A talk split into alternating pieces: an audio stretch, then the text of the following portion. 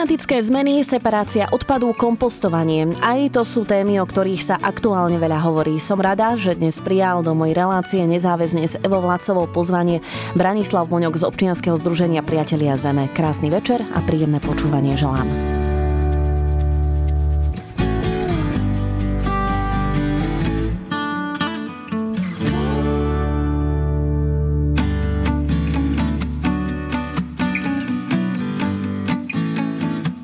Branislav Moňok z občianskeho združenia Priatelia Zeme dnes prijal moje pozvanie. Pekný deň želám. Pekný deň. Keby ste mali udeliť známku, dajme tomu na vysvedčení za naše správanie k Zemi, čo by sme dostali? Ťažká otázka. A tak ohodnotiť nejak treba, a, tak dajme tomu, buďme optimisti štvorku. Fúha, to je dosť zlá známka, ale... To je, no a tak je, sú aj horšie. Kedy ste naposledy jedli jedlo z plastu? No to si ani nepamätám. Je to naozaj niekoľko rokov, možno že 15-20 rokov. A kedy ste začali triediť odpad?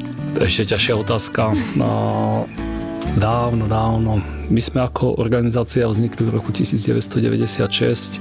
Predtým som pracoval v Centre zneškodňovania odpadov v Košiciach a tam sme sa zaoberali práve zavázaním triedeného zberu a, a v Košiciach a vyrábali sme prvé kontajnery pre Košice na triedený zber.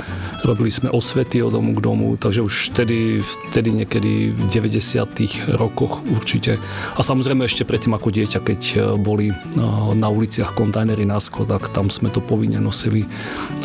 Ale ten triedený zber sa začal rozvíjať v podstate niekedy v tých 90. rokoch, takže vtedy. Priznám sa, nepoznám veľa ľudí vo svojej blízkosti, ktorí sa angažujú v oblasti separácie životného prostredia a tak ďalej. Ako ste sa vlastne vy k tomu dostali, ako to možno celé začalo? Už od detstva ste teda nejakým spôsobom, ako ste spomínali, boli vedení možno k tomu, aby ste mysleli na to životné prostredie? Od detstva sme chodili s rodičmi určite do prírody a na huby a na dovolenky a tak. A takže vždy sme videli tú prírodu, ako funguje v tom čase sa tak nerozprávalo o ochrane životného prostredia, takže k takej tej téme, že, že čo robiť, to keď, Samozrejme, od detstva som nechcel byť ochránár, to v žiadnom prípade.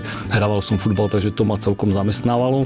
A aby som mohol hrať futbal, nejakým jednoduchým spôsobom sa dostávať na zápasy sústredené, tak som začal chodiť do školy ktoré, v rámci východoslovenských železiarní.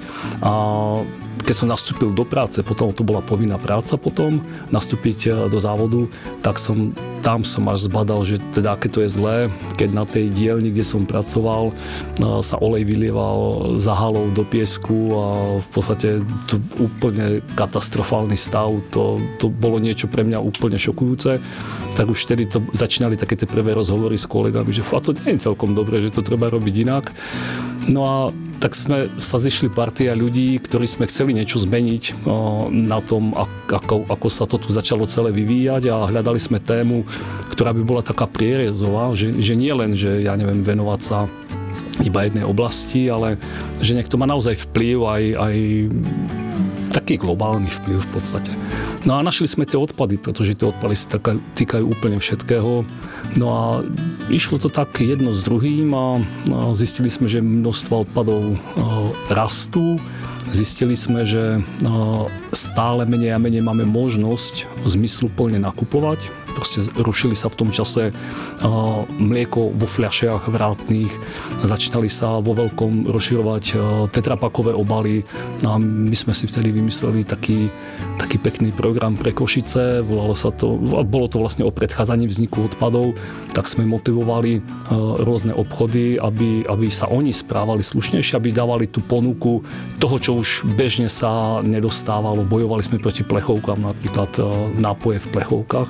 A vymysleli sme celý taký systém, ktorý ohodnocoval jednotlivé obchody podľa toho, ako sa správajú k zákazníkom z hľadiska tej budúcej produkcie odpadov.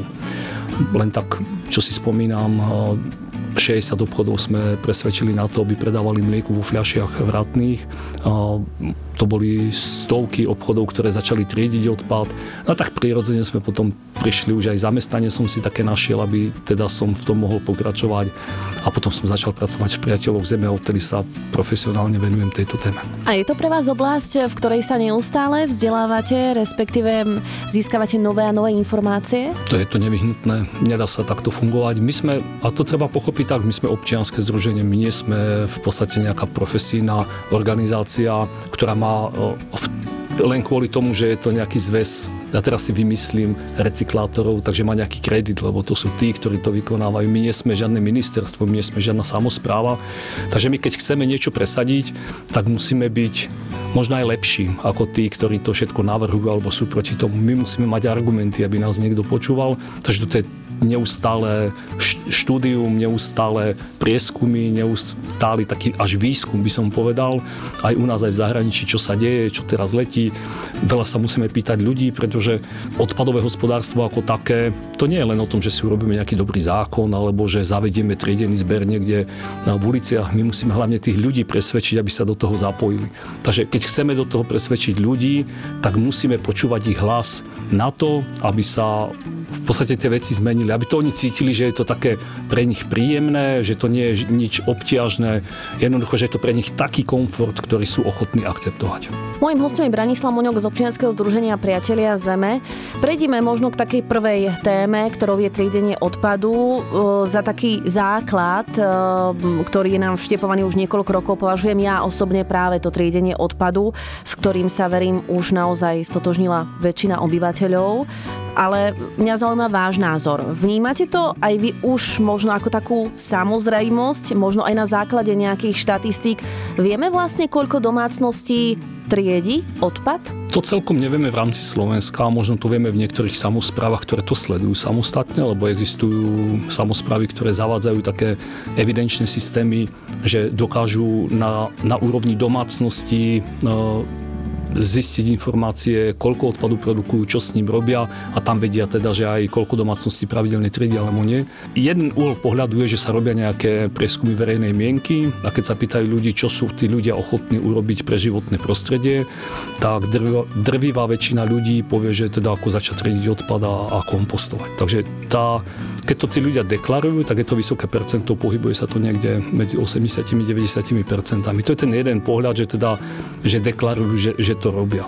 A výsledky v odpadovom hospodárstve Slovenskej republiky ale tomu celkom nenaznačujú, pretože v roku 2018 sme triedili 36,2% odpadov. To znamená, že ten zvyšok išiel na skládky odpadov, 55% zhruba, a zhruba nejakých 7-8% skončilo v spalovniach čo teda povieme, že na skladkách úplne bez ďalšieho využitia, v spalovni sa z toho ešte využije nejaká časť energie, ale tiež to nie je kto vie aký zázrak. Takže ako na jednej strane tá deklarácia, že tí ľudia sú ochotní akože triediť, na druhej strane je tá realita, že toho triedíme strašne málo ešte. A vieme teda možno povedať, e, ktorá z tých samozpráv na Slovensku je na tom z hľadiska teda tých čísel najlepšie? Je veľa samozpráv, ktoré triedia celkom slušne. Teraz som nedávno tak troška porovnával mesta, ktoré triedia, tak Banská Bystrica na tom bola celkom dobré. Tá vyše 50%, tuším 56% mala mieru triedenia odpadov. No, potom sú to také samozprávy, ktoré ako sú menšie nejaké obce, tak tam Palarikovu veľmi dobre vychádza, obec e-mail ako sme na tom Žilinskom kraji, tak také informácie vieme náhodou? Konkrétne na nejaké mesta nie.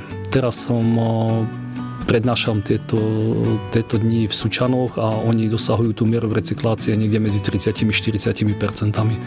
Takže taký priemer Slovenska. Samozrejme, my máme samozprávy, ktoré, sa dos- ktoré dosahujú až niekde 80% mieru vytriedenia odpadov, ale máme aj také, ktoré sa pohybujú, že 3 až 5% takže ten rozdiel je obrovský. A vieme, ako správne triediť odpad? Tak vieme, no, ako teoreticky to vieme no, všetci. Jediný problém, že v rámci Slovenska sa nie je zavedený jeden systém. To znamená, že tie jednotlivé samozprávy majú rôzne systémy a nedá sa jednoznačne povedať, že keď, keď, keď triedíme plasty, takže tam dávame plastové fľaše rôznej farby, rôznej veľkosti, že tam dávame nádoby alebo fľaše z nejakých aviváží, šampónov a podobne, že tam môžeme dávať tegliky, jogurtové tegliky od masiel, smotan a, a podobne, že tam môžeme dávať rôzne plastové vrecká, tie, ktoré bežne nákupné tašky alebo tie poly, polietylenové vrecká, voláme to mikrotenové sáčky, ale aj napríklad obaly z cestovín, tie také šušťavé, tie plasty. Toto všetko je plast, ale jednotlivé samozprávy to majú rozličné, závisí to od toho, že akých majú odberateľov potom na tie suroviny. Takže, ale čo sa dá povedať je to, že v súčasnosti zákon o odpadoch upravuje, čo sa musí triediť a, a čo sa nemusí. A my rozoznávame teda povinný triedený zber a taký dobrovoľný. A ten povinný triedený zber znamená, že každá samozpráva by to mala mať zavedené, je na sklo, kovy, papier, plasty, tetrapaky. Tetrapaky to sú nápojové kartonové obaly na mlieko, džus, víno, smotanu a podobne. Potom je to biologicky rozložiteľný odpad, sú to nebezpečné odpady, veľkoobjemový odpad a drobný stavebný odpad. Dobrovoľný, zatiaľ dobrovoľný tredený zber je na textil. A potom samozrejme sa musia zbierať aj zmesové komunálne odpady. A toto keď si vezmeme, tak je to takmer všetko, čo sa dá a ak náhodou v niektorej samozpráve toto nie je, tak by sa mali tí občania obrátiť na tú samozprávu a skúsiť teda ich vyzvať, že fú, tak poďme na to, prečo to tu nie je, keď je to naša povinnosť. Takže troška si to ustrážme, aby, aby sme tie podmienky v tých obciach mali také, aby sme o nich vedeli a aby sme sa do toho mohli ľahko zapojiť. Ja som to myslela možno aj z toho, skôr z toho pohľadu, že napríklad ja sama, keďže triedím odpad, tak často rozmýšľam nad tým, že fúha a kam mám dať tento obal zo smotany na mliečko, alebo kam mám dať uh, tento vlhčený obrúsok, že niekedy som si není úplne 100% istá, kam, kam to zaradiť. Na väčšine obalov sú samozrejme označenia, z akého materiálu je vyrobený ten, ten obal alebo ten výrobok. Takže dá sa riadiť aj tým, ak sa bavíme o tom, že, že plasty, tak plasty sú označované číslicami. To je taký ten trojuholníček, ľudia si to milia, že to je recyklačný trojuholník, ale to je len označenie teda materiálu, z čoho to bolo vyrobené. Vôbec to neznamená, že to bude alebo bolo recyklované, tak je to označované číslicami 1 až 7 máme nejaké vrecko a nevieme teda, či to je plast alebo že či to je nejaký iný materiál, tak prvá základná vec, keď je to priesvitné, tak je to plast. A druhá, e, častokrát si ľudia, alebo môžeme rovno možno k takým tým, že čo si milia, tak častokrát ľudia si milia alebo nevedia rozlíšiť, keď majú napríklad čipsy nejaké zemiakové čipsy. A teraz je to taký obal, ktorý ani nie je priesvitný, takže vlastne podľa toho, čo som povedal prvé, že čo je priesvitné je plast, tak by sme to tam nezaradili, lebo má to vo vnútri ešte takú, takú, takú vyzerá to ako keby to bola nejaká hliníková fólia. Ale tam je jednoduchá metóda. Keď stlačím ten obal, keď ho skrčím v ruke a pustím, tak keď je to plast, tak sa mi zase roztiahne. Zase sa to tak roztvorí. A keď je to hliníková fólia, tak zostane stlačená. To je ako keď máme ten alubal na čokoláde, urobíme z toho jednoducho guličku, ktorá zostane guličkou. Takže takto sa to dá rozlišiť. Častokrát máme obaly, ktoré sú kombinované s inými materiálmi, napríklad papier s plastom alebo papier, plast, hliník a podobne. To môže byť rôzne vrecka od polotovarov, od, ja neviem, od pudingov, koreniny do toho sa balia v obchodoch. To ľahko rozoznáme jednak tým označením, ale to teraz nie je podstatné, ale keď chytím ten materiál, keby to bol papier, tak to ide ľahko roztrhať. A keď to je, keď to je napríklad potiahnuté fóliou a sa pozrieme na ten obal vo svetle a natrhneme a začneme odťahovať tie natrhnuté rožky od seba, tak medzi tým zbadáme, že sa nám naťahuje tá fólia. A jednoducho toto už potom patrí do zmesového odpadu. Samozrejme, nie všetci, ako sme vraveli, triedia ten odpad. Ja osobne, keď som sa pýtala niektorých známych, tak odpoveď znela aj tak, a prečo by som mal triediť odpad, že neveria tomu, že to nejakým spôsobom môže prispieť k tomu zlepšeniu životného prostredia. Ako by ste vy argumentovali? Mala by to byť prirodzená súčasť života. Tá, keď vyprodukujem nejaký odpad, mal by som to vhodiť do tej správnej nádoby. Chránim, chránime tým určite životné prostredie. Odpad, ktorý nevytriedíme, končí na skladkách odpadov úplne bez využitia. Nič sa, s tým, nič sa s tým ďalej už nedá urobiť, takže my niekde vyťažíme surovinu, potom niekde v nejakej fabrike, v nejakom závode z tej suroviny spracujeme tú surovinu, vyrobíme nejaký tovar, ten tovar krátko používame a potom to úplne bez ďalšieho využitia vyhodíme. A na to, aby, aby sme vyrobili ďalšiu surovinu, tak musíme opäť vyťažiť, ďalší tovar musíme opäť vyťažiť surovinu a takto to ide do nekonečna. Dneska sú veľké iniciatívy na to, aby sme chránili lesy my les a podobne. Ako úplne super vec a, a troška popri tom si uvedomiť, že aj tá ťažba dreva je kvôli niečomu. je kvôli tomu, že chceme mať drevené nábytky, že chceme mať papier a vieme toto aspoň čiastočne svojim, svojim maličkým pričinením tú ťažbu priamo znížiť tým, že napríklad ten papier, ktorý, toaletný papier, no vyrobený z nového stromu je úplné barbarstvo. Hej. Prečo by to nemohlo byť vyrobené zo starého papiera? Hygienicky nezávadné, jednoducho recyklujme papier a budeme chrániť naše stromy. Recyklujme železo a nebudeme musieť ťažiť toľko železné rudy. Recyklujme čas nebezpečných odpadov, nebudeme musieť na to stavať nejaké nové možno spaľovne, možno ťažiť niekde nejaké ťa, drahé vzácné kovy. Takže v prípade toho odlesňovania je vlastne potrebné, aby si každý vstúpil nejakým spôsobom do svedomia, ak to správne chápem, pretože je to o tom dopite a o tej spotrebe. Čiastočne samozrejme, ne, ako Áno, väčšina väčšina dreva ide niekde do zahraničia. Tu je potom problém tých teplární na štiepku a je tu množstvo ďalších problémov. To som povedal len ako príklad, že tiež tou svojou 110 tón vyzbieraného papiera, ktorý sa zrecykluje, ušetrí 1 hektár 80-ročného lesa. Takže akože takéto jednoduché porovnania sú. Keď sme sa bavili o tej energii, tak s recyklovaním jednej hliníkovej plechovky ušetríme toľko energie, ktorá sa dá použiť 3 hodiny na chod televízie alebo počítača.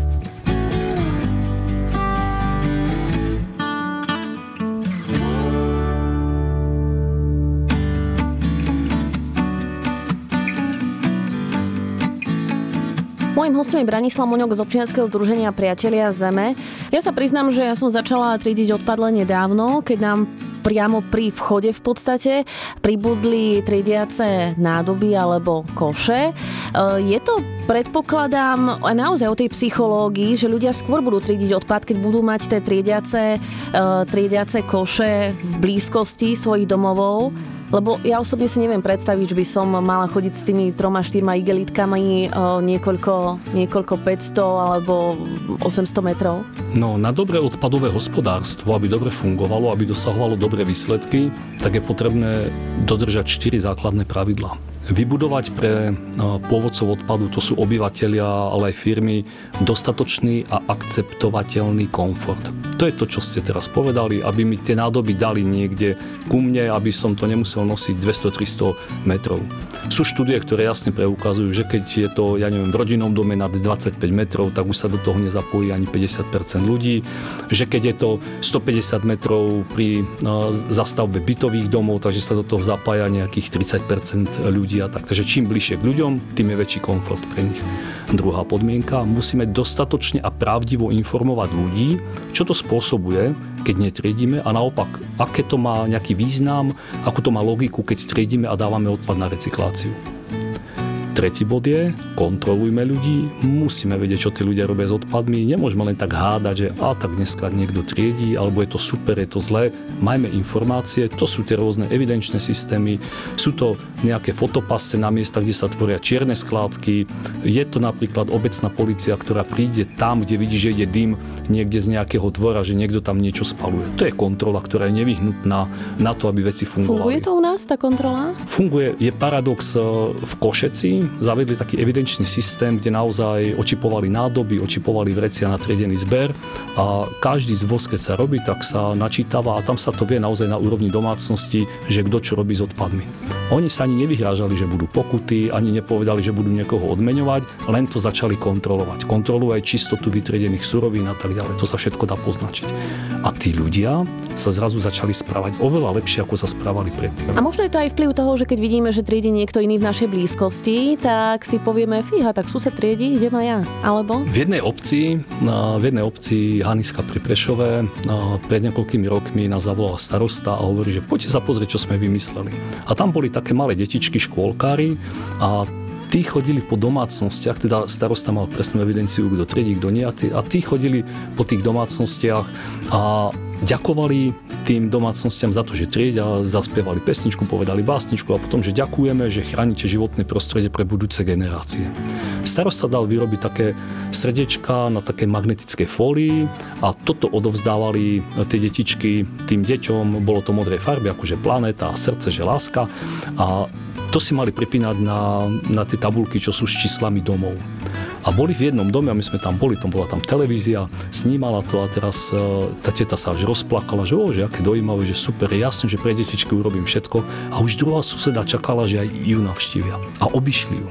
A ona úplne taká, že fú, a čo, a mne nedajú. A tá jedna suseda, čo dostala to ocenenie a tá druhá, čo nedostala, tak komunikovali spolu. A jedna hovorí druhej, Anča, ale však ty netriediš odpad, prečo by ti mali také niečo dať? A keď to, takto obišli celú obec, tak vlastne ten ďalší vývoz vytriedeného odpadu mal náraz o nejakých 50% zapojených ľudí. Takže aj takéto morálne nejaké ocenenie môže byť. Ale úplne platí to, čo ste povedali, keď vyloží jeden človek na ulici na vrece, ja neviem, s papierom, s plastami, s čímkoľvek, tak to vidieť, že tí ostatní, a čo to, dneska je zber, fú, vyložia aj oni a, a takto. Mala by byť hamba, keď ľudia netriedia a, a naopak malo by byť e, úplne samozrejme, že ľudia triedia a mali by byť za to oceňovaní. To je ten štvrtý bod. Motivujme ľudí ekonomicky alebo morálne a odmeňme ich za to, že sa správajú zodpovednejšie k životnému prostrediu. Keď sa tieto štyri podmienky splnia, odpadové hospodárstvo funguje úplne nádherne. Mojím hostom je Branislav Moňok z občianskeho združenia Priatelia Zeme. Domácnosť bez odpadu, to je druhá téma, ktorej by som sa rada dotkla. Ako docieliť, aby bola naša domácnosť aspoň naozaj čiastočne bez odpadu? Zamyslieť sa, ako taká prvá vec, zamyslieť sa nad tým, čo kupujem no, a, a či to naozaj musím kúpiť či to musím kúpiť a, či, a keď to musím kúpiť, či to musím kúpiť v takom obale, v akom to je. To je ako, bavíme sa teraz o komunálnych odpadoch, takže komunálne odpady vznikajú už niekde na začiatku, ten, ten počiatok je niekde v našej mysli. My rozhodujeme o tom, čo domov donesieme a čo nie. Takže idem do obchodu a prvú vec, viem, že si musím zobrať peňaženku, tak si zoberiem aj nákupnú tašku, aby som v obchode nemusel brať e, rôzne vrecká, rôzne tašky plastové, a, a aby som vlastne týmto spôsobom predchádzal vzniku odpadu. Pretože aj tie vrecká, aj tie tašky sú vyrobené tak, aby boli na jedno použitie, alebo možno na niekoľko použitia, ale veľmi rýchlo skončí ich životnosť a musia skončiť v koši potom. V tom lepšom prípade v triedenom zbere. jednoduchá taká metóda, ja neviem, aby sme menej PET fľaš produkovali, pijeme vodu z vodovodu. My máme pitnú vodu, tá voda je častokrát kvalitnejšia ako aj tá voda, ktorá je vo fľašiach, je pravidelne kontrolovaná. Stačí mať svoju vlastnú sklenenú fľašu kdekoľvek si vieme načapovať tú vodu a vlastne piť to. Máme obrovské zásoby pitnej vody a jednu z najkvalitnejších v rámci sveta.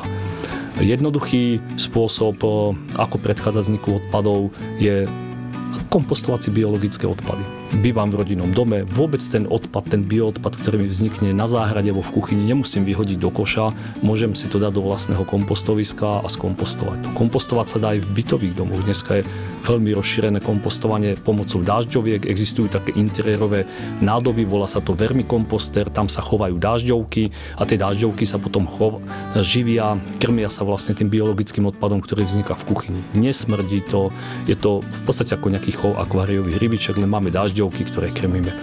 Pre detská krásna edukatívna činnosť vidieť priamo v pri činnosti vlastne ako sa recyklujú odpady, úplne že nádherná vec. A možno by sme to mohli tak e, zjednodušiť, že nehovoriť konkrétne príklady, ale prvá vec je produkovať čo najmenej obalov. To je úplne základná vec. Dneska máme sieť bezobalových obchodov a či na drogériu, či už potraviny. My sme, aby sme pomohli ľuďom v tom, že nájsť si ten svoj obchod, tak sme e, zriadili takú webovú stránku menejodpadu.sk, tam sa dá nájsť e, mapa bezobalových obchodov, takže každý si nájde, ja neviem, sme v Martine, takže si nájdeme, že kde v Martine, na akej adrese sú bezobalové obchody a že sa tam dá niečo kúpiť. Bezobalový obchod je taký, kde si potrebujete doniesť vlastný obal, aby ste si zobrali potraviny potraviny, nápoje, aby ste si zobrali treba si čistiace prostriedky. Takže a tým priamo predchádzame vzniku odpadov. Ale keď aj nenájdeme bezobalový obchod e, v svojej blízkosti, tak prídeme do klasického nejakého supermarketu a ideme si kupovať zeleninu, tak tam si vždy môžeme vybrať, či si zoberieme, ja neviem, mrkvu zabalenú alebo mrkvu voľne uloženú. Ak si donesem vlastný obal, nejaké vrecuško ušité zo záclony, tak si tú mrkvu môžem kľudne dať do, do toho vrecuška, odvážiť a, a jednoducho mi to úplne v pohode akceptujú pri tej pokladni. A takto sa dá postupovať pri väčšine ovocia a zeleniny. Vieme si dnes vlastne vrecušku na chlieb, pečivo, nekúpiť si plastovú fľašu, pijeme vodu z vodovodu. Jednoducho, že dá sa veľa vecí. A vy máte nejakú predstavu, koľko vy osobne v vašej domácnosti vyprodukujete odpadu? Vieme to úplne presne, tak zhruba raz za dva, raz za tri roky si vážime celý rok produkciu odpadov a naposledy sme si vážili minulý rok, takže za minulý rok úplne presne viem. Vyprodukovali sme necelých 90 kg odpadu, z toho 76 kg bol biologický odpad a potom troška plastov, troška kovov, troška papiera. Štvoročlená rodina? Ako na, obi, na, na člena Aha, domácnosti. Na člena mhm. domácnosti. Dokázali sme vytriediť z toho, čo sme vyprodukovali, vytriediť a skompostovať vyše 97% odpadu a na skladku odpadov z našej domácnosti išlo na jedného člena domácnosti 2,6 kg odpadu.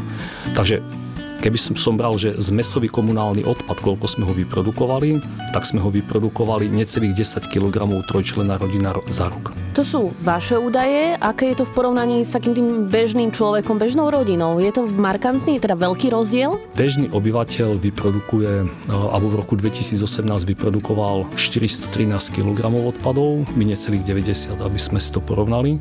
A, a z mesového odpadu bolo asi, asi okolo 200 kg na obyvateľa, u nás to bolo 2,6 kg na, na člena domácnosti. A ja som ešte prepočtával náklady, že aké, aké náklady má naša obec s nami, ako za, za naše odpady, ktoré vyhadzujeme a bolo to 53 centov na rok. To znamená, že trojčlená domácnosť necelé 2 eur by sme mali zaplatiť za odpady, keby boli spravodlivé poplatky. Samozrejme, platili sme plnú sádzbu, ktorá sa pohybuje niekde okolo 18 až 20 eur na, na jedného obyvateľa. Nerobíme to kvôli peniazom, samozrejme, je to kvôli tomu, že jednoducho už už to tu nejak cíti na tej planete, že, že tu nastávajú zmeny, ktoré nie sú úplne v poriadku a ktorým sa už aj my ľudia veľmi ťažko prispôsobujeme. Na jednej strane stále narastá množstvo odpadov, na druhej strane aj tie odpady majú negatívny vplyv na rôzne ďalšie veci. No, už sa nachádza vo vode e, mikročastice plastov. Tie sú z odpadov, tie nie sú z ničoho iného. Z odpadov, ktoré niekto niekde vyhodil, nejakým spôsobom sa dostali e, do podzemných vôd alebo do povrchových vôd a, a je to problém. Zmena klímy, odpadové hospodárstvo prispieva No, tie, tie údaje sa líšia, ale odpadové hospodárstvo prispieva nejakými 5 až 15 percentami k zmene klímy. Trancujeme tú našu prírodu nenávratne, proste ničíme niektoré vzácne biotopy. A toto všetko, toto všetko by sme si mohli uvedomiť a urobiť to najjednoduchšie, čo sa dá. Lebo to najjednoduchšie, čo sa dá, je začať triediť a kompostovať svoje odpady. Keď ešte ostaneme pri tých plastoch alebo možno pri tej domácnosti bez odpadu. Koluje taký vtip, v úvodzovkách vtip, že v každej domácnosti sa nájde aspoň jedna plastová táška alebo igelitová táška, v ktorej je ukrytých niekoľko ďalších plastových tášiek. Mnohé reťazce už dnes ponúkajú na výber plastové tašky alebo papierové. Na druhú stranu tie papierové sú predsa len o niečo drahšie oproti tým plastovým. Máme už možno aj v tomto e, smere nejaké čísla, čo sa týka preferencií spotrebiteľov a hlavne je to z vášho pohľadu naozaj veľký krok vpred? Či veľký, Neviem, ale je to krok vpred. V súčasnosti platí na Slovensku zákaz rozdávania ľahkých plastových tašiek. To znamená, že tie obchodné reťazce a obchody Niektoré to robili už predtým, ale tie zvyšné sa museli k tomu prispôsobiť. A ja poviem taký príklad, nebudem menovať obchodný reťazec, ale jeden obchodný reťazec zaviedol také tie kredity na, na, na tú klubovú kartu a znižilo sa množstvo za to, že kto, kto si nepýtal plastovú tašku a znižilo sa množstvo používaných tašiek o 76%. Takže tí ľudia ak sú motivovaní, vedení a majú alternatívu, tak e, častokrát sú ochotní e, zmeniť tie svoje, tie svoje stereotypy v tom, že ako používajú. A môžeme povedať, e, kto je možno prístupnejší takýmto zmenám? Často sa hovorí možno práve o tej staršej generácii, že je ťažko prispôsobiteľná hociakým novinkám a tak ďalej. Platí to aj v tomto smere, alebo nie? Moja mama je staršia generácia, dá si zoberať vždy tašku, e, normálne platenú tašku do obchodu, lebo je na to zvyknutá, lebo to vždy tak bolo. A je si istá, že v tej platenej taške sa jej nič nerozbije, lebo sa jej neotrhne uško a podobne. Nedá sa podľa mňa jednoznačne povedať, že kto, kto je na čo viac prispôsobivý. Mladí majú také, skôr také tie, tie, tie vízie a ešte ochotu niečo meniť, e, lebo lebo je to také, možno to je moderné. Dneska tá koncepcia Zero Waste je úplne moderná vec. V Bratislave je ochotných tisíc ľudí prísť na konferenciu k tejto téme, zaplatiť si za to a počúvať, ako predchádzať vzniku odpadov. A že to je úplne úžasné. Tam nie je pomaly jeden dôchodca, ktorý by tam bol. Na druhej strane tí, tí naši dôchodcovia toto všetko zažívali niekedy v mladosti a je to pre nich možno ešte stále také prirodzené. Toto častokrát od tých starších počujeme, že ak by bolo super, keby zase mlieko bolo vo vratných fľašiach, keby, keby sme vedeli, ja neviem, jogurty kupovať vo fľaštičkách vratných, lebo to predtým bolo, oni si to vedia predstaviť. Častokrát tá mládež, takí tí teraz názdroční, oni si toto ani nepamätajú, ani to nezažili a, a možno im to aj ťažko pochopiť, že takto by sa dalo fungovať.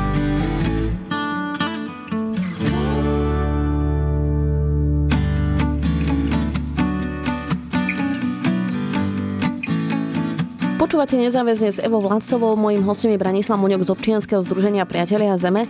Prežívate možno takú tú v úvodzovkách chorobu z povolania, keď niekoho vidíte jesť plastovým príborom, alebo napríklad, keď vidíte niekoho odhadzovať plast e, do miešaného odpadu a tak ďalej. Stáva sa vám, že máte chuť a možno aj upozorníte toho človeka, alebo čo vtedy možno vy tak osobne prežívate? Určite to prežívam. Ideme na dovolenku, tak sa pozerám, kde sú aké kontajnery a kto ako triedi a podobne. To je úplne bežná vec. Takže človek keď, keď poznáte všetky informácie, čo, čo je za tým, tak to sa nedá, že odstrihnúť, lebo som skončil prácu alebo niečo. Takže ako ve, vezie sa to celým tým uh, môjim životom. A samozrejme, keď vidím niekoho, že niečo hodí na zem, tak ho na to upozorním, pretože opäť viem, že keď, keď je to nejaký plast alebo čokoľvek ohorok, filter z cigarety obsahuje plastové vlákna, ktoré keď sa to rozpadne, tak sa rozfúknú do prostredia a, a, a to spôsobuje aj tie mikročastice plastov, ktoré teraz nachádzame nachádzame vo vode, ktoré nachádzame v potravinách. Keď sa nám plastové vrecko alebo taška rozpadne v prostredí niekde vonka, tak opäť je to veľký problém, lebo sa to dostáva do pôdy a tak ďalej. Takže má to veľa negatívnych vplyvov. Upozorňujeme, snažíme sa ale ľudí aj, aj nejakým spôsobom naučiť a motivovať je to viac menej taká naša práca, naše poslanie, takže určite takéto veci zažívam. A keď zbadám niekoho, že niekto niečo je alebo pije, tak by troška ho je aj ľúto, lebo my dneska dostávame všelijaké informácie o tom, že čo, čo je dobré, čo je zlé. Častokrát sa nevieme ako, ako laická verejnosť zorientovať, ale keď to človek vie, že dostať, ja neviem, teplý čaj alebo kávu do plastového pohárika, že, že z toho polystyrenového pohárika alebo polypropylenového, čo sa uvoľňuje pri tých teplotách a tí ľudia si to akože vychutnávajú, tak mi je niekedy až smutno z toho, že, teda, že, že ako je možné, že toto tu je.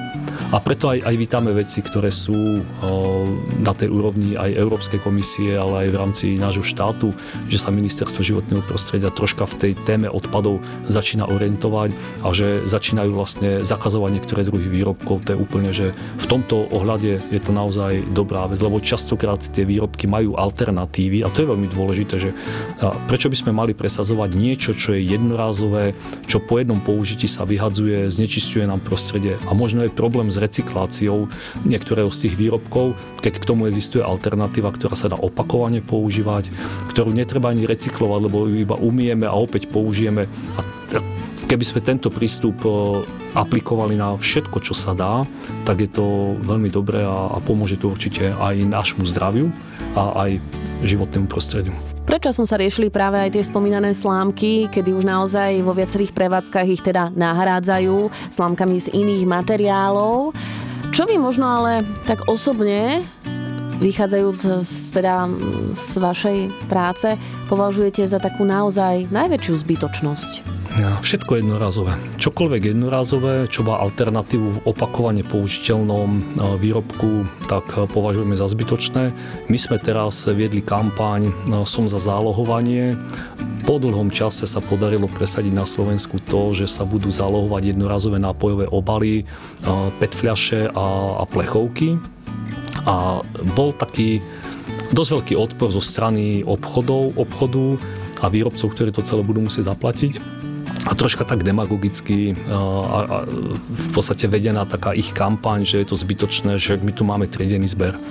A my sme poukazovali na to, že aká je situácia na Slovensku.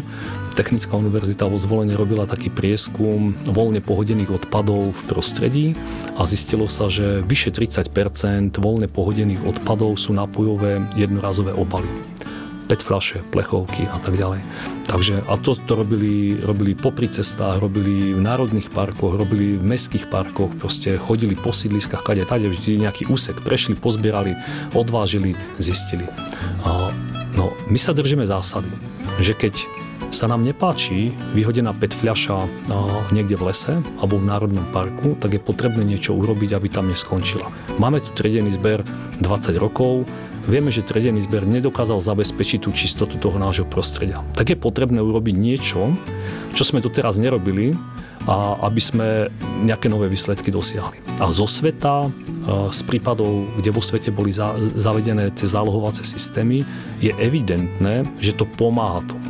Takže predpokladám, že vás potešil aj ten európsky celouniový zákaz predaja plastových výrobkov na jedno použitie, vrátane tanierov, príborov, slamiek či vatových tyčiniek. Určite áno, keď sme, sa, keď sme sa bavili o tom, že či mám nejakú tú o, chorobu z povolania s odpadmi, tak keď sme boli e, minule pri mori, tak o, všade, všade som videl no, ohorky z cigariet, proste hrali sme sa s malým synom v piesku, stavali sme hrať, každú chvíľu som mal v ruke s pieskom aj, aj nejaký ohorok, takže to človek vidí. Ono sa tak aj povie sa, no čo, koľko tých slámok je len ako na tej pláži ich boli tisícky. Hej vo vode. Ich boli možno milióny. Existuje taký jeden ostrov, som zabudol jeho názov, chcel som povedať blízko Spojených štátov amerických, ale on je asi, asi tisíc mil od, od, od pobrežia a neobývaný ostrov a albatrosy tam hniezdia. A oni hynú tie mladé albatrosy práve na to, že ich rodičia ich krmia rôznymi plastami, ktoré si pobilia s potravou. Takže aj, aj sa dá na internete nájsť obrázky, kde má, ja neviem, korytnačka slamku prepichnutú niekde. A to musí byť veľmi náročné a, pre vás to vidieť zábery. Aj pre mňa samozrejme je to... Ono, ono aj nejde o tú náročnosť, ale o to uvedomenie si, že vlastne len takouto s prepačením blbosťou čo by nemusela byť, že čo všetko sa môže stať. Tento rozhovor nahrávame 20. septembra a práve od 20. do 27. septembra sa koná celosvetový globálny klimatický štrajk. Na Slovensku ho organizujú študenti a okrem Bratislavy sa uskutoční aj v Banskej Bystrice, Žiline a Košiciach. K štrajku sa pridávajú aj najväčšie vedecké inštitúcie, tvrdia, že napriek naliehaní stále nevidia jasné kroky na riešenie klimatickej krízy. Vedeckými faktmi chcú vyvrátiť aj konšpirácie o klimatickej klimatických zmenách. Zapojite sa do štrajku aj vy? Zapojili sme sa, aj sme podporili vyše 80 eh, mimovládnych organizácií na Slovensku podporilo tento štrajk. My sme boli medzi nimi samozrejme. Považujeme to za vážnu tému. Aj keď sa jej priamo nevenujeme, tak eh, je to vážna vec a samozrejme čiastočne sa toho dotýkajú aj odpady je nevyhnutné poukázať na to, že, že tá zmena tu je. Ja myslím, že už dneska nikto normálny nepochybuje o tom, či sú tu klimatické zmeny alebo nie, lebo nestačí, e, netreba žiť 200 rokov, aby sme cítili, že sa to tu nejak mení teplotne, aj čo sa týka zrážok, aj čo sa týka tých extrémov, tých extrémnych prejavov počasia. Reálne, ako môžu ovplyvniť klimatické zmeny podľa vás život Slovákov? Ja som niekde čítala, že ohrozená je napríklad pitná voda. Pitná voda je vždy e, veľký problém, pretože e, my úplne nechápeme, ako, ako tá pitná voda sa objavuje v tých zdrojoch a, a naša ľudská činnosť výrazným spôsobom vplýva aj na kvalitu tej vody a samozrejme aj na množstvo využiteľno, a využiteľnosť tej vody. Je vidieť, že keď e, niekoľko mesiacov od jary do leta nepoprší, ako klesá množstvo vody v studniach a to, to sú tie studne, ktoré vidíme, ale my máme potom t- také tie obrovské studne, tie podzemné zdroje e, vody a, a už je evidentné, že aj tam sa znižuje to množstvo vody. Vidie to na priehradách, ako sa znižuje množstvo vody, takže jednoducho tá voda v tom prostredí chýba, takže toto je, toto je velikánsky problém. Veľký problém sú aj extrémne zrážky, že možno, že ani nie je tak, že ten súhrný úhrn prekážok, že by bol nejak výrazne nižší oproti inému obdobiu. Akurát, že v minulosti to bolo rozložené na, na dlhé obdobie a teraz to príde bum, spadne naraz v priebehu pol hodiny toľko vody, koľko spadlo predtým treba za mesiac. A, ale potom ďalší mesiac je sucho. Tá voda z krajiny tým, že spadne rýchlo, tak sa veľmi rýchlo odtečie preč.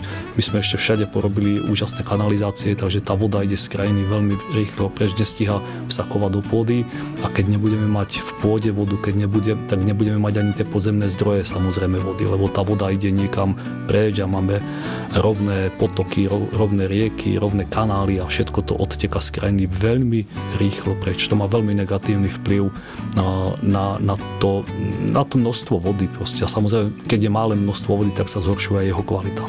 Takže aké opatrenia je podľa vás možno ešte urobiť či z toho globálneho hľadiska, alebo aj z pohľadu nás jednotlivcov, okrem toho možno, čo sme spomínali? Hmm. Veľmi sa o tom polemizuje, či jednotlivec ako taký má uh, nejaký význam z hľadiska týchto zmien. Uh, len my na planete žije, žije koľko 7-8 miliard jednotlivcov, takže to už má nejaký vplyv na to a tí jednotlivci sú aj šefovia nejakých firiem, sú aj uh, ministri, uh, sú aj predsedovia vlády a tak ďalej, takže uh, každý na tom svojom úseku, kde pracuje, ale aj v osobnom živote môže urobiť veľa opatrení. Väčšina vecí je vyrobených v Číne, väčšina čínskych fabrík má tak úplne má vypnuté. Vy ste boli v Číne vlastne? Bohužiaľ. A, a, a, a je to veľmi zlé. Je to veľmi zlé vidieť, ako ako sa tam veci dejú. Sú nádherné mesta tam, ktoré sú naozaj také, že človek hýka, že, aké, že je toto možné, že v dnešnej dobe takto to funguje, ale potom prídete do oblasti, ktoré sú najviac znečistené.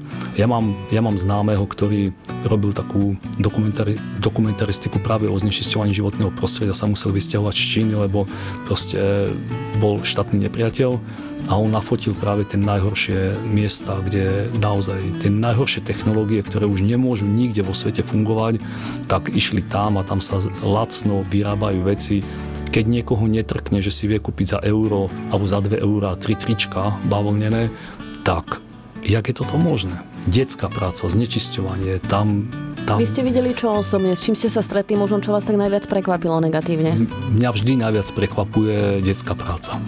Dospelí nie sú zamestnaní a, a zamestnajú tam deti, pretože tie majú menšie nároky na, na, na peniaze, respektíve im menej platia.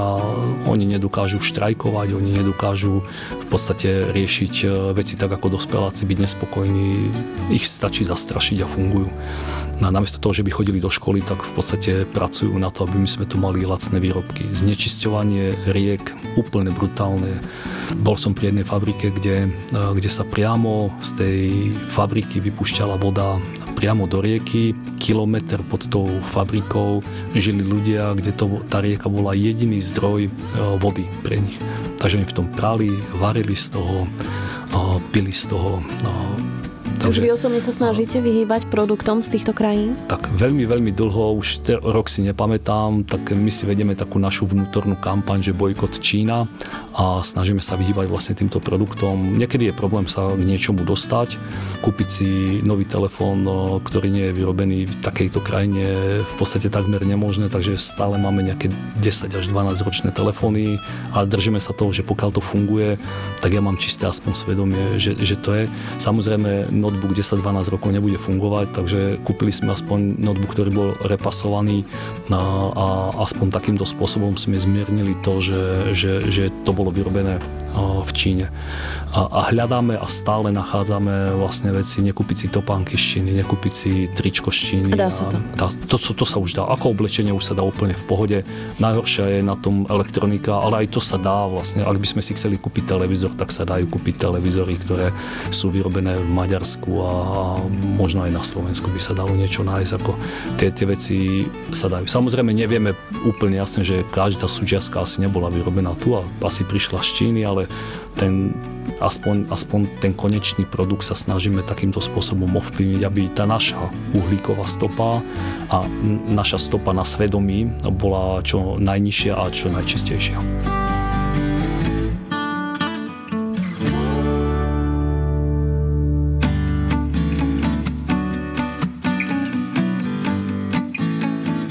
Počúvate nezáväzne s Evo Vládcovou, mojím hostom je Branislav Moňok z občianskeho združenia Priatelia Zeme. Je pravda, že aj produkcia mesa škodí životnému prostrediu? Neviem, ako ste vy na tom s mesom a koľko ho zjete týždenne alebo ročne, ale hovorí sa o tom, že je možné, že meso zdražie práve kvôli ochrane klímy. O zvýšení DPH u mesa uvažujú v Nemecku a v škandinávskych krajinách. V správe OSN sa píše, že živočíšna výroba je zodpovedná za 15% celosvetových emisí skleníkových plynov. Tak, je to jedna, jedna z dôležitých tém opäť.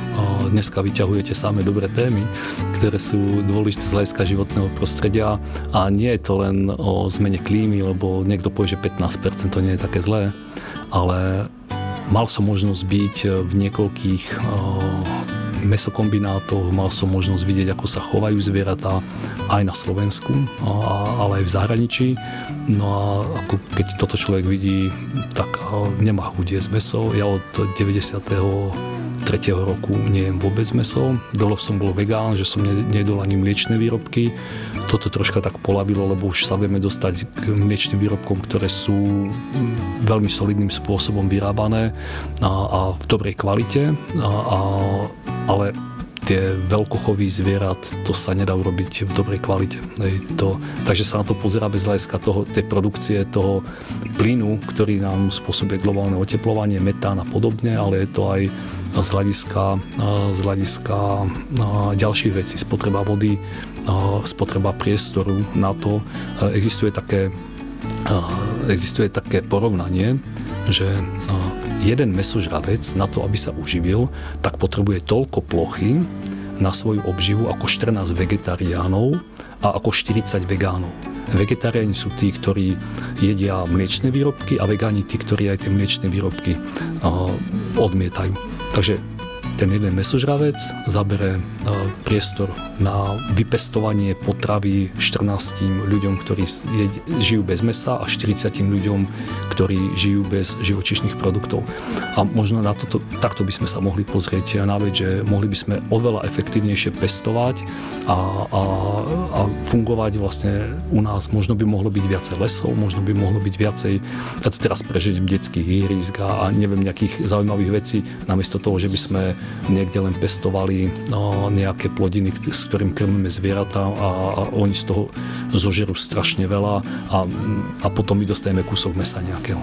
Prejdime možno trošku ďalej. 16 Ročná Greta Thunbergová, známa environmentálna aktivistka, je veľvyslankyňou svedomia Amnesty International 2019. Spolu s ňou si nedávno prevzal ocenenie aj mládežnícke hnutie Fridays for Future.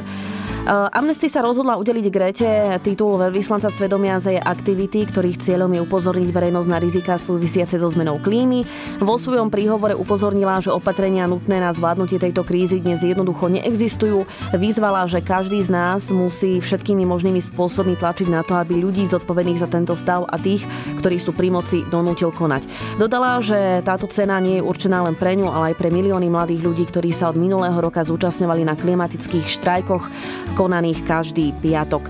Švedská študentka upozorňuje na problémy, o ktorých už dlhé roky hovoria veci na celom svete. Vieme, že Greta nie tak dávno na jachte mierila na klimatickú konferenciu do Ameriky.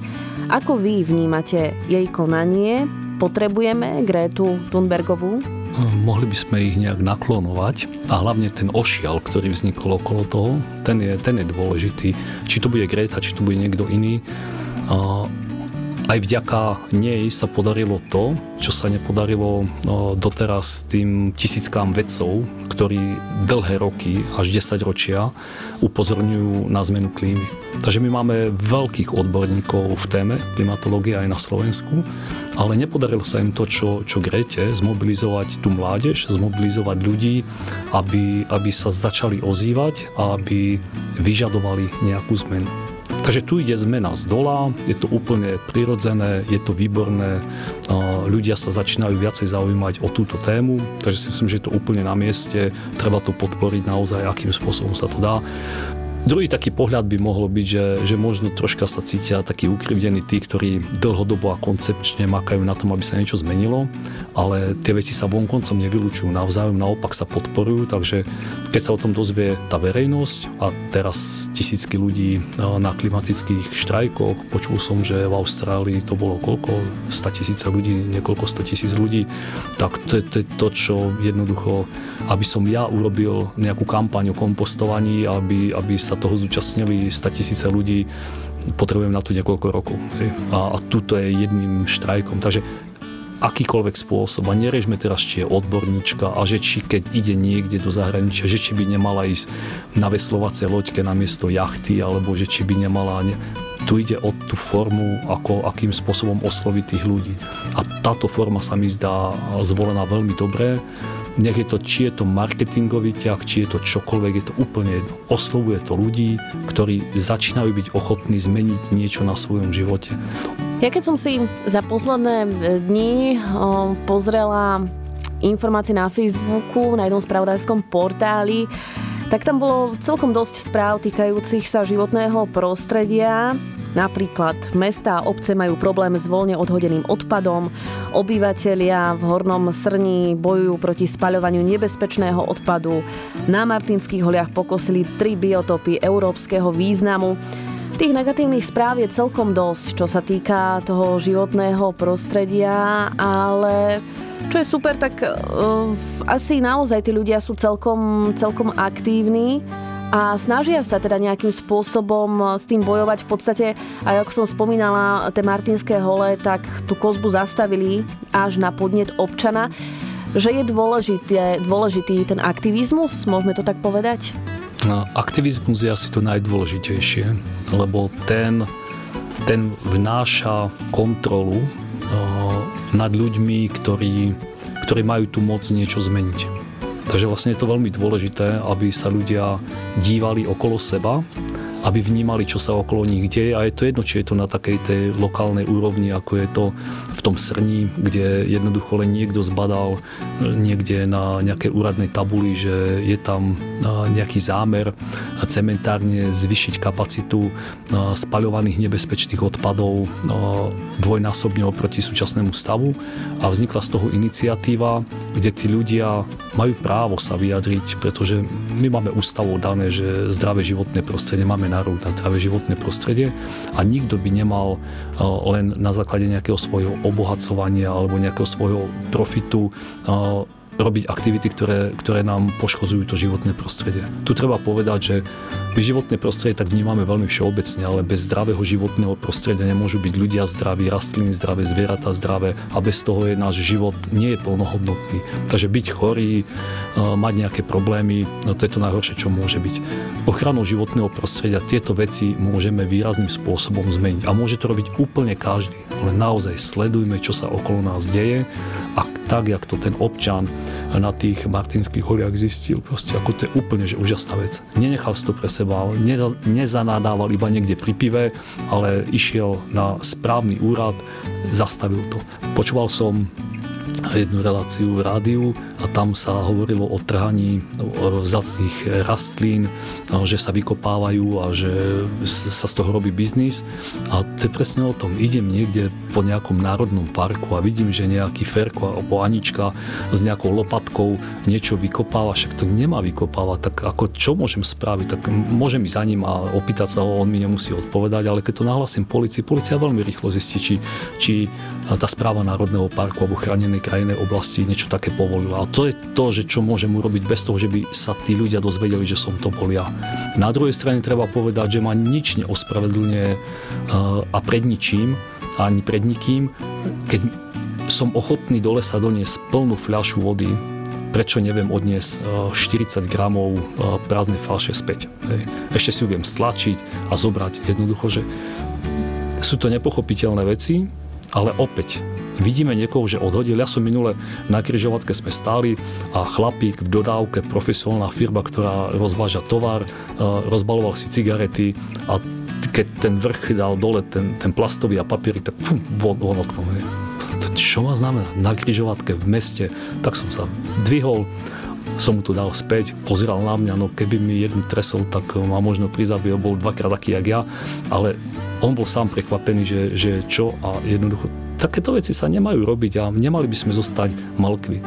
Sme v podstate už tak na konci, takže z toho všetkého mi vyplýva taká posledná otázka. Kedy budete spokojní? No, ťažko povedať. To robíme s odpadmi. No tak keby začalo klesať množstvo odpadov, ktoré sa produkuje, keby celkové to množstvo odpadov, keby sme drvivú väčšinu z toho dokázali nejakým spôsobom zmysluplne využívať, tak možno by som nemusel robiť túto prácu, ktorú robím. Ja ju teda nemusím, ja to robím dobrovoľne, ale tak vždy tá úloha mimo vládok je urobiť, robiť niečo, čo tu nerobí biznis sféra, alebo čo nedokáže zabezpečiť štátna správa. Takže keby som možno mohol prejsť aj na inú tému a zatiaľ mi to svedomie nedovolí, aby som prešiel, tak možno by som bol taký, že spokojnejší. Keby sme mohli nejaký odkaz zanechať poslucháčom Rádia Rebeka, hovorili sme o tých problémoch súvisiacich so životným prostredím a o tých klimatických zmenách a tak ďalej. Takže čo by sme odkázali? Tých problémov je strašne veľa a nedá sa dať nejaký jeden odkaz, možno len, že nebuďme lahostajní voči životnému prostrediu. Majme otvorené oči a keď zbadáme, že sa niečo deje, čo nie je úplne v poriadku, no, že by to mohlo, alebo máme pocit, nemusíme my presne vedieť, ale máme pocit, že by to mohlo poškodiť životné prostredie, tak naozaj informujme kompetentných o tom, no, že, že niečo také sa deje, aby, aby sa to možno zastavilo a buďme aktívni, možno podporme nejaké aktivity nejakých občianských združení alebo nejaké iniciatívy, ktoré chránia tie jednotlivé zložky životného prostredia.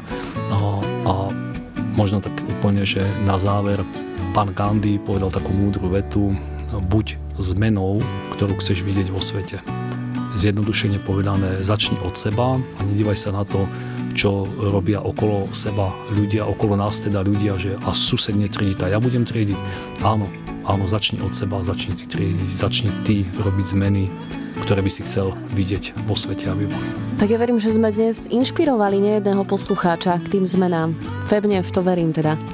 Ďakujem veľmi pekne pánovi Branislavovi Moňokovi z občianskeho združenia Priatelia Zeme. Ďakujem za váš čas, za mnoho informácií, ktoré ste nám poskytli a ja verím, že naozaj tá cesta k zlepšeniu životného prostredia mm, bude a že sa dočkáme zmien, s ktorými budete aj vy spokojní. Ďakujem. Ďakujem za pozvanie. Pekný zvyšok dňa. Milí poslucháči, to bolo ďalšie nezáväzne s Evo Vládcovou. Ďakujem veľmi pekne, že ste nás počúvali. Verím, že sme vás inšpirovali.